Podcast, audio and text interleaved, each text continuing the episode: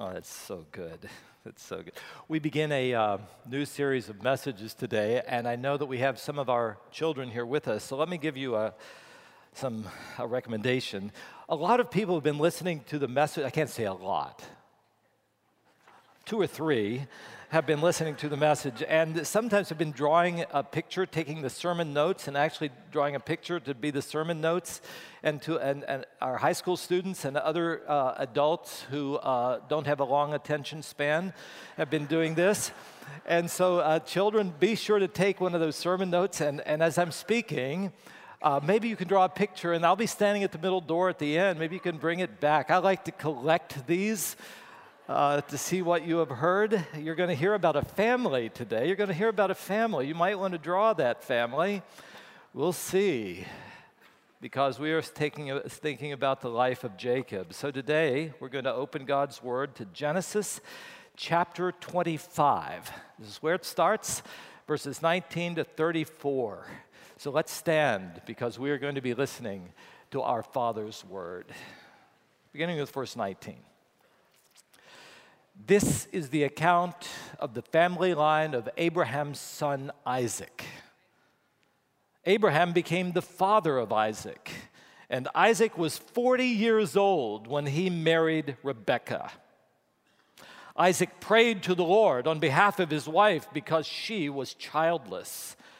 The Lord answered his prayer, and his wife uh, Rebekah became pregnant. The baby's jostled each other within her, and she said, Why is this happening to me? So she went to inquire of the Lord. The Lord said to her, Two nations are in your womb, and two peoples from within you will be separated. One people will be stronger than the other, and the older will serve the younger. When the time came for her to give birth, there were twin boys in her womb. The first to come out was red, and his whole body was like a hairy garment. So they named him Esau.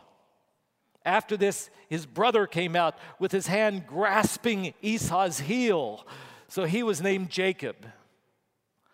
Isaac was 60 years old when Rebekah gave birth to them. The boys grew up, and Esau became a skillful hunter, a, man of the open country, while Jacob was content to stay at home among the tents. Isaac, who had a taste for wild game, loved Esau, but Rebekah loved Jacob. Once, when Jacob was cooking some stew, Esau came in from the open country famished. He said to Jacob, Quick, let me have some of that red stew. I'm famished. That is why he is also called Edom, which means red. Jacob replied, First, sell me your birthright.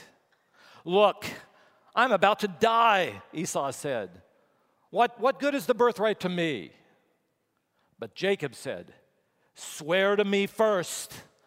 So he swore an oath to him, selling his birthright to Jacob. Then Jacob gave Esau some bread and some lentil stew. He ate and drank and then got up and left. So Esau despised his birthright. Mm-hmm.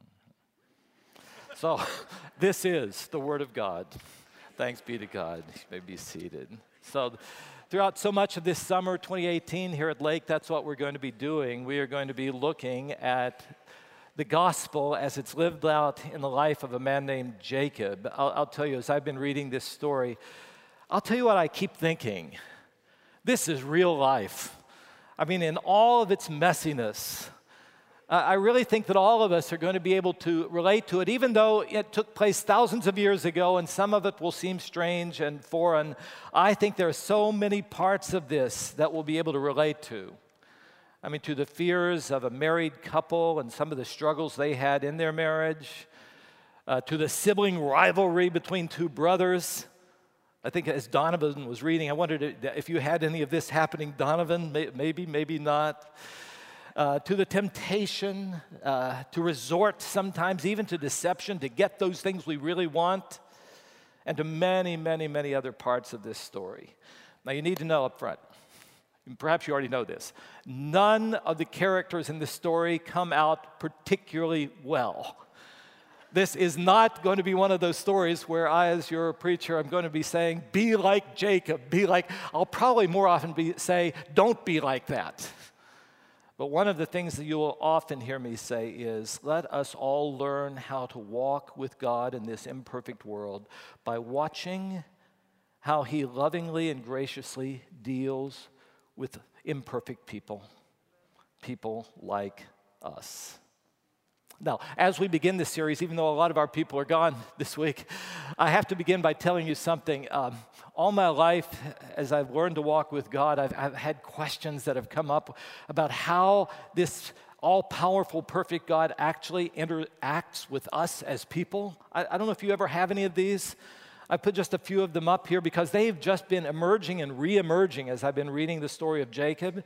Questions like these one, how does our God, who exists outside of time and space dimensions, I mean, even called time and space into being, how does he actually meaningfully interact with us as people in time and space in, in such ways that you and I make real decisions that actually make a difference in this world? I mean, how does that happen? Or two, and we'll hear this a lot, how does God, our holy God, actually allow for our sinful choices to have genuine and often pain filled consequences, while at the same time, use those consequences because of our sin, he uses them to further his purposes in this world. How does he do that? How does he turn an unjust crucifixion of Jesus into the very means of our salvation? Or three, how does prayer change anything? if God already has said that He has a plan that He's working out and He's going to bring that plan about. I mean, do you ever have any questions like this? Oh, four of us. Four, yeah, thank you. so now you know your pastor does. And I've got to tell you this too.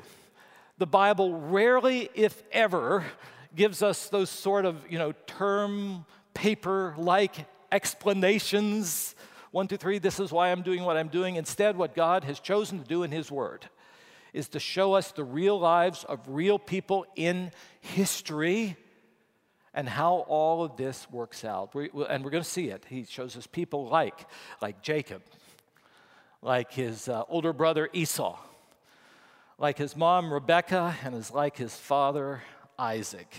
So Jacob's story begins in Genesis 25, verse 19. It runs all the way through chapter 36. And really, what it lets us know, for those of you who haven't been here, for weeks we've been looking at what we've called God's biggest story. That the whole Bible is really a story of God's work in history, that life is not random. And we're going to see Jacob's life set within God's biggest story uh, because there is a reason why Jacob is born. There's a purpose for his life. And so that's where I want to start. Jacob is a part of God's biggest story, and so are you. Life is not random. So here we go, verse 19. This is the account of the family line of Abraham's son Isaac. Abraham became the father of Isaac. So uh, most you probably know this story. Years before Jacob was born, God had met his grandfather Abraham, and he'd used this sort of like a poetic verse to give to him a prophecy. God often does this. A little bit later, I'm going to show you another one. It's so that we will not forget it. You know how it is. Sometimes with a song, you can remember the song when there's music to it, right? In the same way, God sometimes will put poetic verse into his prophecy so that people would remember it. And I preached about this a few weeks ago. It's in Genesis chapter 12. And this is a part of what God prophesied to Abraham, Jacob's grandfather. I will make you into a great nation, and I will bless you, and all peoples on earth will be blessed through you. Now, anybody who has ever heard that prophecy, and now you have, right? Anybody who's ever heard it will also know that if Abraham gave birth to Isaac, will know that this story is a part of that plan that God has to bring blessing to all people of this world. So we have Abraham giving birth to Isaac, and now we're going to have some other births taking place. We know that this is going to be God's family, God's eternal family that's happening, through whom salvation is going to be able to come even here to Pasadena. So, if you haven't read the story before, you begin to think, oh, this is going to be God's chosen people, God's chosen family. Surely this will be the perfect family. Uh, everything here is going to go smoothly, right? Well, let's see what happens. Let's see what happens. Number two, prayer is an essential part of God's biggest story.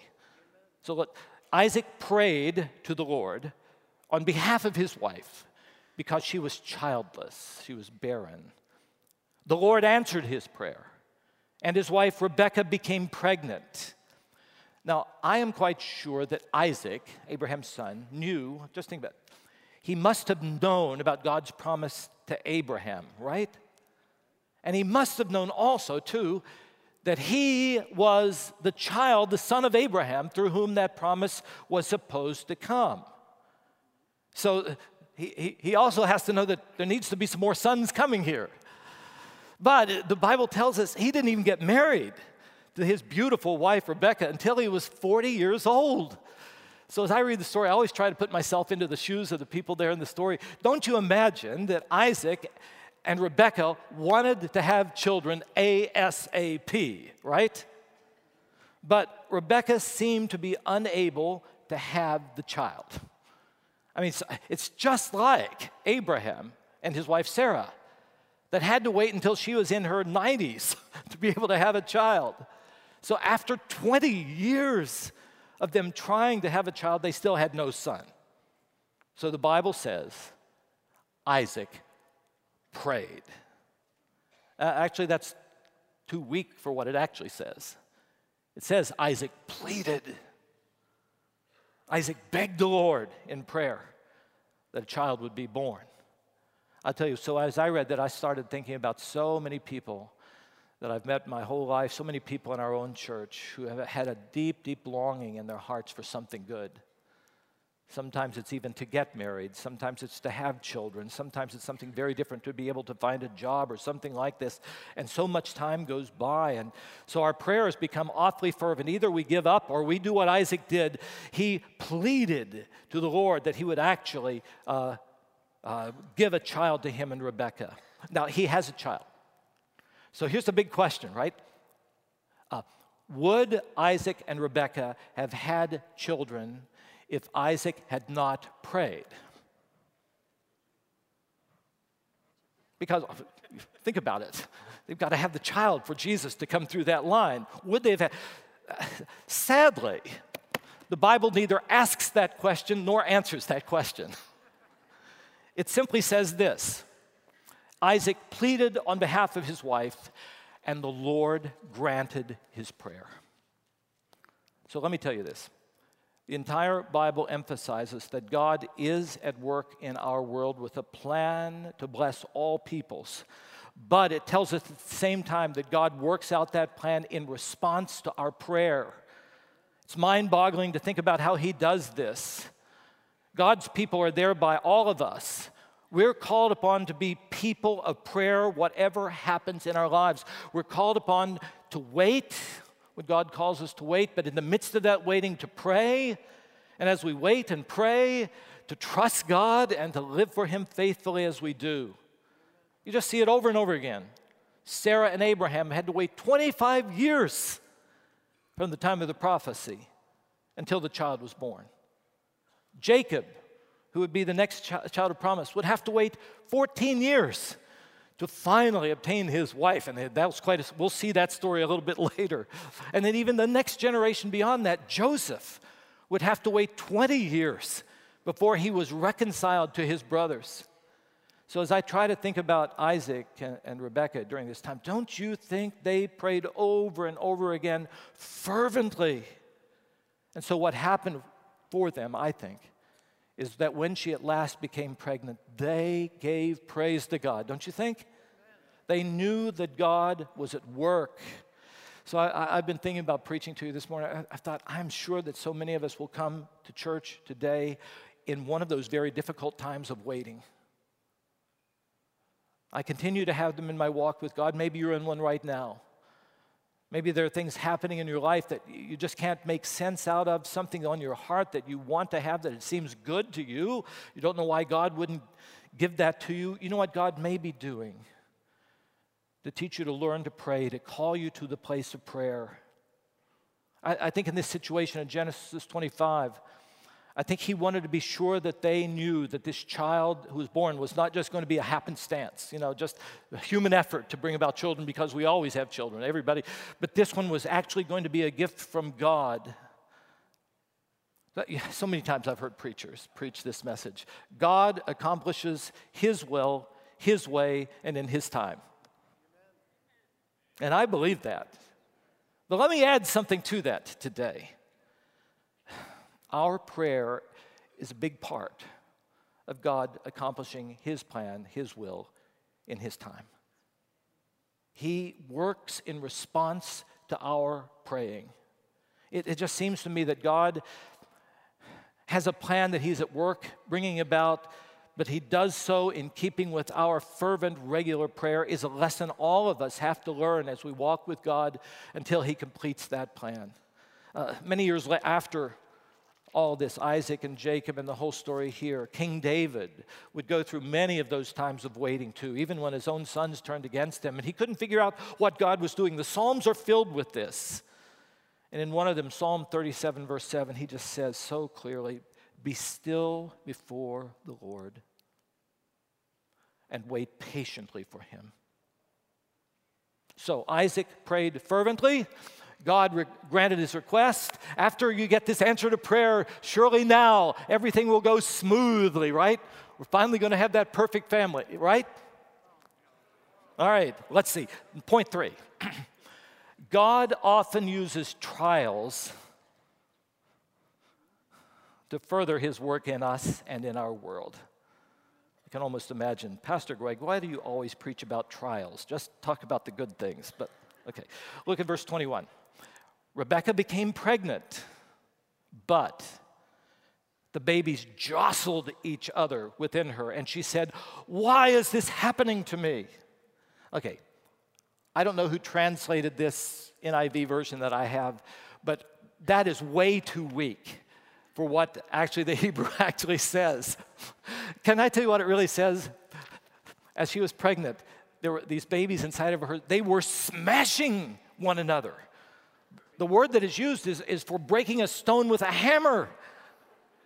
And, and the language that's translated, why is this happening to me, is she is saying, why am I even still alive?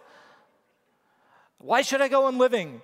And if you think she's overreacting, you, you need to know in an ancient world, the mother back then believed that her main reason for living had to do with her children and her family. And you see at last, after all these years, when Rebecca found out she was going to have, a chil- a chi- uh, have children, it was clear to her that her family was going to be a disaster.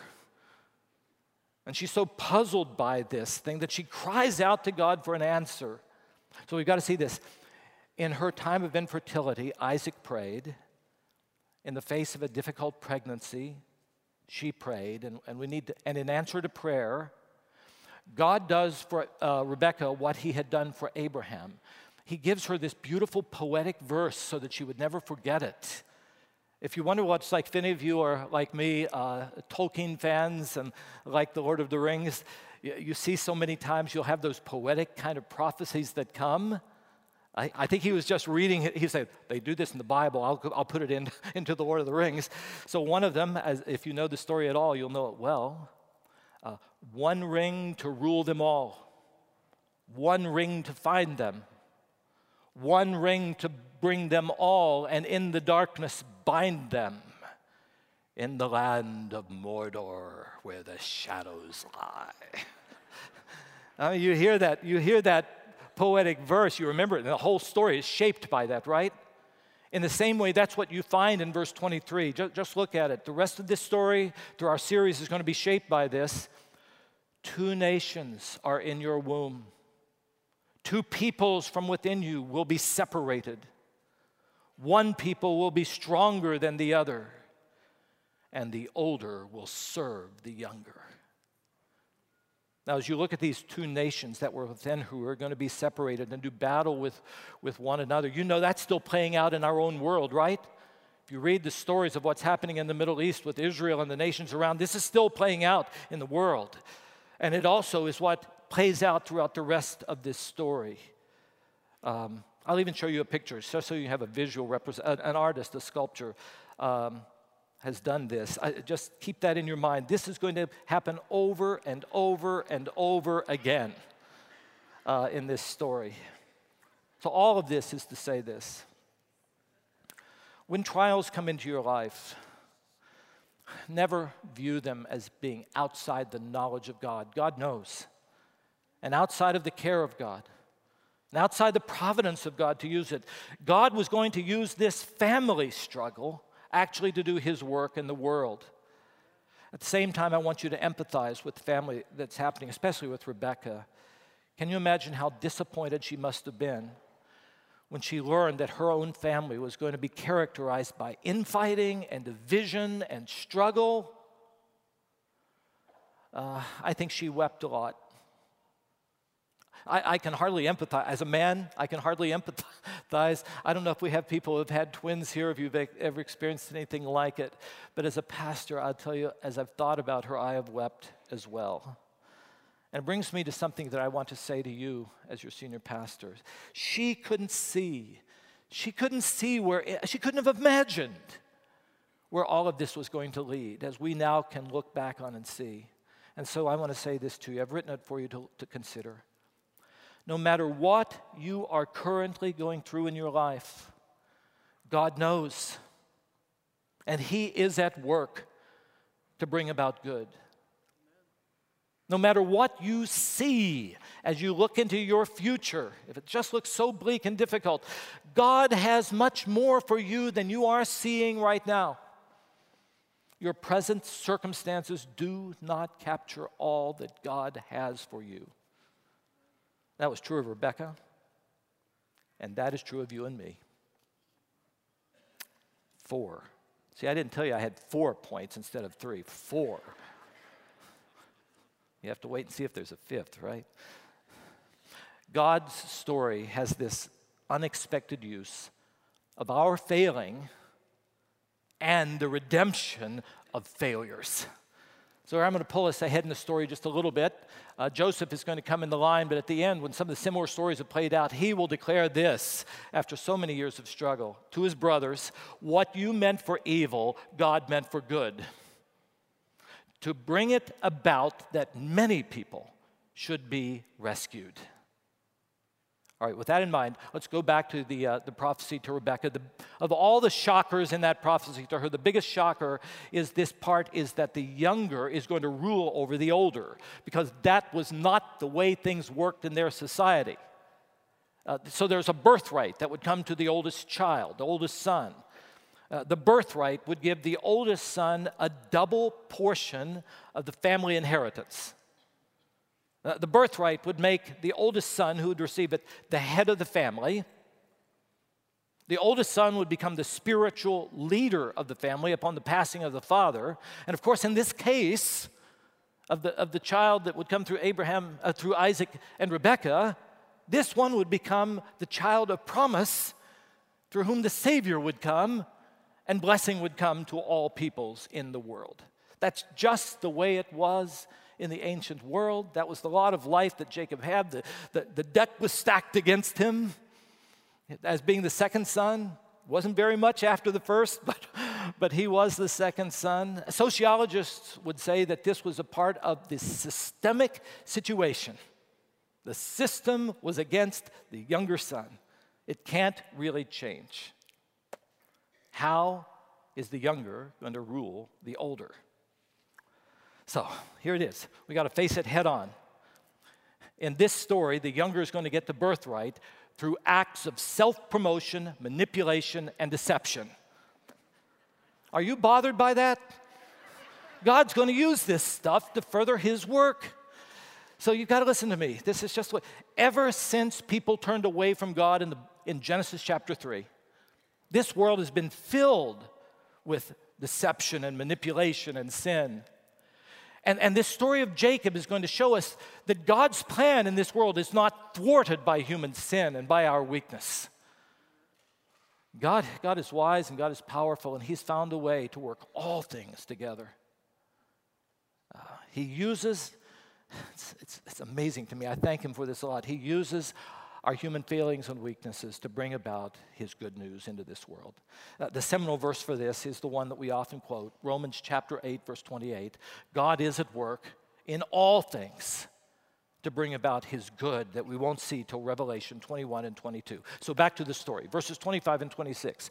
The first boy comes out all red and covered with hair. And when I say that, I mean he was really, really covered with hair.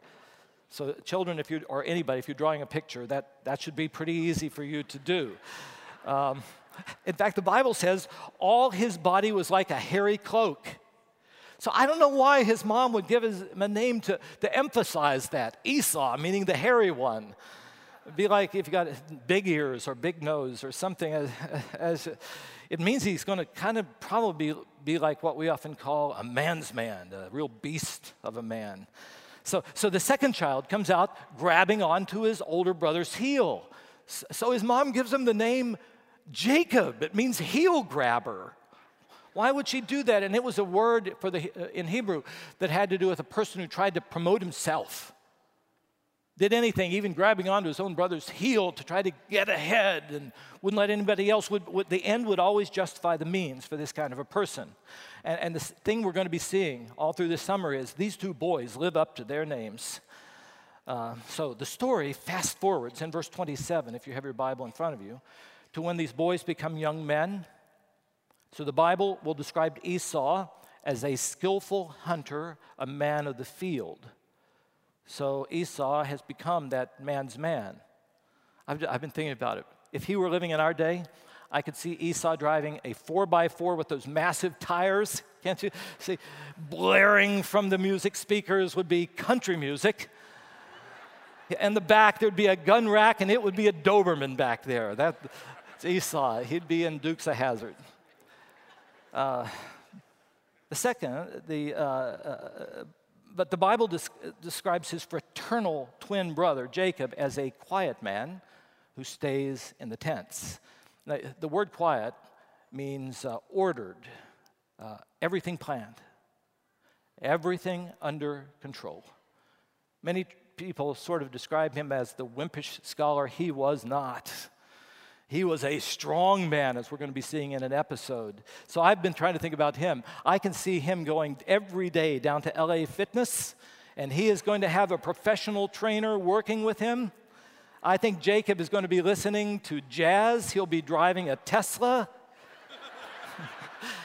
and everything is just going to be perfect in its rightful place. So you know the story. So Esau comes home from one of those hunting trips and he is famished. He smells some of Jacob's stew, and he says literally, Give me some of that red stuff. That's what he says. Give me some of that red stuff, give it to me now. Uh, Bible doesn't exactly say this, but I sense from the reading of it that Jacob has been plotting, planning for this uh, day for a long time. Because don't we know one another in our families? We know our weaknesses. He knew that his brother was an undisciplined man, a bit of a drama king. Because when he comes home, he says, I'm dying. He wasn't dying. But, but Jacob knew that he'd be like that, and he says, Give me some of that stew. And Jacob says, Sure, uh, some of this rich, meaty stew. It smells good, doesn't it? But first, you've got to give me that birthright. No, I, I, just give it to me, brother. I can only see him with the ladle saying, Smell it, isn't it great? I, I, feel all this happening. See, I have a brother too. So, anyway, I feel all of this happening, and, uh, and Esau gives in. He takes the bait. This cunning hunter fell into a better hunter's trap, became a prisoner of his own appetite. He valued that birthright and blessing so little that he sold it for a bowl of beans. See, now this is a sermon in and of itself. I'll, I'll just make a comment about it. it. It tells us how easy it is for all of us to give away the eternal, the things that really matter, for things that are so temporary. Uh, we all know how easy it is for us to give up something that, that we, our integrity, our integrity at times, just for some financial gain, to get a business deal done, our purity for pornography, our marriages and families for a fling. This will preach, won't it? So deal with that. God calls us to make sure that we make decisions based upon what is of eternal value rather than simply those, those temporary things that are just drawing us. I've got to have it right now. We'll come back to that, but today I want you to see how God uses people and actions like, like the ones we see to accomplish his salvation plan. So I want us to think about these four characters in the story.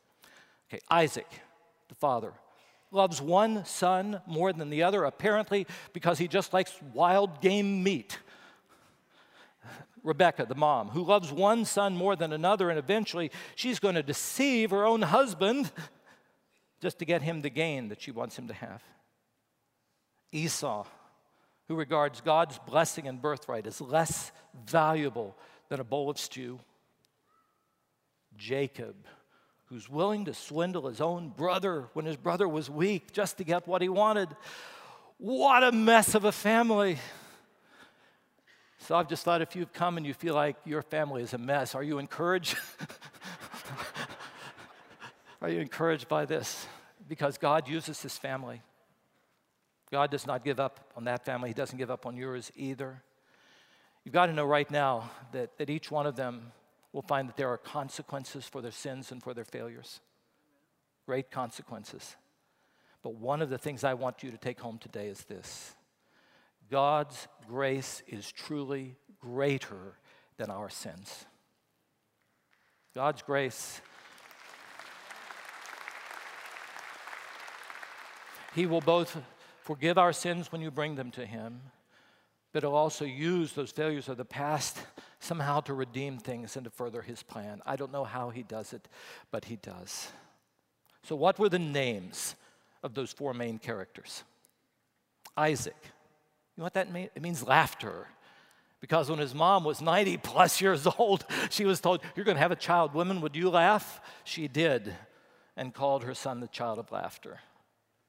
Rebecca means captivating. She must have been beautiful because she was the kind of person who seemed to be able to charm people into getting the things she wanted to get done. Esau, we see, means a hairy one. Uh, Jacob means the heel grabber, the self promoter. So they all had different names. And uh, in, the, in the Bible, those names will say something about the person. The thing I want you to see today is when we've seen them, do you recognize that they all had the same name? They shared a name. And it's, it's the title of my sermon today. And that name is In Need of Grace. In Need of Grace. You know, you know what grace is? It means something we've never earned. We've earned the, we, we've earned the opposite. They were, they'd all fallen short of what God longed for from people made in His image. They, like you and I, have fallen short of the glory of God. Without question, each one of them was in need of grace, right? And the thing that I just declare to you is the God we worship today is the God of grace. It's only when they could own that name that I, as much as anybody else, need the grace of God. There's no hope for me unless I experience the mercy. It's only when they could humble themselves in that way that God was able to work in them. And the same thing is true of us. It's only when we here at Lake deeply believe that we are in need of grace that we'll ever become the kind of church that God wants us to be. It's only when we really know that we're in need of grace that we love God fully, that we come and say, Oh, I've fallen short yet again. And God says, I know. And then when you turn to Him, He'll say, I'll cast that sin as far as east is from the west. Doesn't that create a hallelujah for you? In need of grace is what makes you love God more. And the other part of Jesus' greatest commandments, love people, it's only when you and I know that we're in need of grace that we'll love the people of the world the way that God loves the people of the world. That we won't just think they're rotten out there, they need to come here where all the perfect people are all of us have the same name in need of grace. Any amens to that? And we've found it. We found it in Jesus. We found it in Jesus. God's grace was greater than all of their collective sins. And I'll tell you, that's why we worship today, because there's hope for us, for our families, even if they are as messed up as Isaac and Rebekah's was. That's why there's hope for our church to really be used by God and why there's hope for our world. So, at the beginning of this series, I'm glad you're here. I want to offer you the hope that is yours and mine because the God who made you is the God of grace. I've written something down for you that I say to you quite often. I just, no matter what is there, when you know you're in need of grace, I just need to remind you of what God is like. That you really cannot do anything that will make God love you more than He loves you at this very moment. And you can't do anything to make him love you less than he loves you this very moment either. He loves you so much, though, that he won't leave you right where you are. And I want you to turn back to him. If you see some of those things where, like Esau, you uh, have been throwing away the eternal for such temporary things, if you, like Jacob, have just been doing anything to try to get ahead, I want you to make a recommitment of your life to the God of grace right now. He will receive you, He'll cleanse you, and He'll work within you. See, you and I understand this better than Jacob could, right? Because we know the message of Jesus, He didn't. He knows, we know how much God loves us because of Jesus, and we also have the power of God's Spirit with, within us to help us to do things we otherwise could never do. But I'll end with this no less than Isaac Rebekah, Jacob, and Esau. You and I have the name in need of grace. And our God is the God of amazing grace. It's to His glory. It is to His glory. Amen. Well, let me pray for us. Father, take this, your word, and continue to use it in our lives. How thankful we are, Father, for the fact that you did not write off Isaac, Rebekah, Esau, and Jacob. But now they still have become a part of your story. Father, we gather here too as, as your children. We want to take this time to turn our faith, our face, and our lives over to you fully. Where we see any of ourselves in any of these characters, Father, we, we repent of so many of those things. And thank you for your mercy and grace shown to us, especially at the cross of Jesus, offering us hope and salvation and a new life when we turn back. We sing about, we rejoice in your amazing grace in the name of our Lord Savior, Jesus. Amen.